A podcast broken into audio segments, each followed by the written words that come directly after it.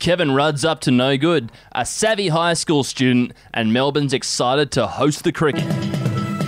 Hello, my name is Wendell Hussey, And I'm Errol Parker. and this is the Betoota Advocate's Daily News Bulletin for Friday, the 30th of October, to round out another week in this hellish year. We'll get the ball rolling with a huge scoop that could have widespread ramifications nationally and internationally. It's a big, big story.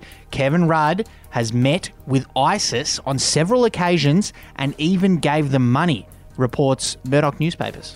Yes, this really is as big as it gets in my book, Wendell. A former Prime Minister and global diplomat implicated in an arms and funding deal with arguably the most notorious terrorist organisation in recent times. It's very full on. Throughout the article, Kevin Rudd is also described as a defender of a pedophile cult of anarchists who want to destroy Australian values. The story is yet to be clarified by any sources, and it wouldn't have anything to do with that uh, half a million or so signatures on Kevin Rudd's petition for a royal commission into the Murdoch newspapers, would it?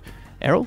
Absolutely not, Wendell. The uh, good people at News Corp wouldn't work up a hit piece for someone they've got an agenda against, would they? Just because I haven't seen this verified anywhere else or these claims made by any other newspapers. Well, that doesn't mean they're not true, Wendell. We'll just have to wait and see. But I really doubt they're peddling misinformation, you know. They sell a lot of newspapers, they've got a journalistic responsibility to report the facts. And in a bit of news from here in Betoota, a Year 12 student who wasn't in the mood for an ancient history exam yesterday spots a man with a backpack entering her school. Yeah, young Angie Wilton here was a bit overwhelmed with the prospect of an ancient history exam in the morning and then a maths one straight after. So she called the local authorities yesterday saying, Oh no, it looks like there's a man wearing a hoodie carrying a backpack, mumbling something scary, walking straight past the school. And just like that, the whole school was evacuated and the exam was off. What a clever little play there. In the sporting world today, and the MCG is reportedly just feeling grateful that they've got another chance to fuck up the pitch this Boxing Day. Yes, this comes after, despite being in lockdown for six months, Cricket Australia has given the Melbourne Cricket Ground and their staff another chance to drop in another unspectacular pitch for the Boxing Day test. But after a rough few months, uh, they've now got something to look forward to, the Melburnians. Yeah, I guess that's nice for them down there. Liam Simons dropped a comment on that story saying he cannot wait to see Pujara 76 not out of 300 balls at stumps on day one.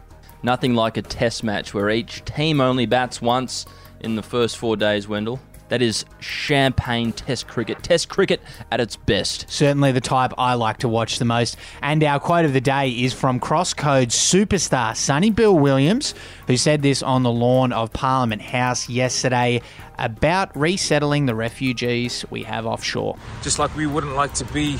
Uh, we, we're up in arms to do quarantine for two weeks. Imagine doing it for seven years plus, but with no end in sight. So there's a solution. New Zealand want to take him.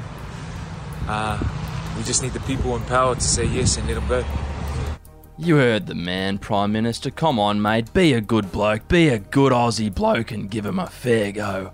Just be a, a good bloke, mate. A blokest bloke, blokey, mate, bloke. Otherwise, I hope Sonny Bill Williams challenges him to a run it straight challenge out the front there at Parliament House. Anyway, that will do us for today. We'll talk to you again on Monday. Have a sensational weekend. Have a good one.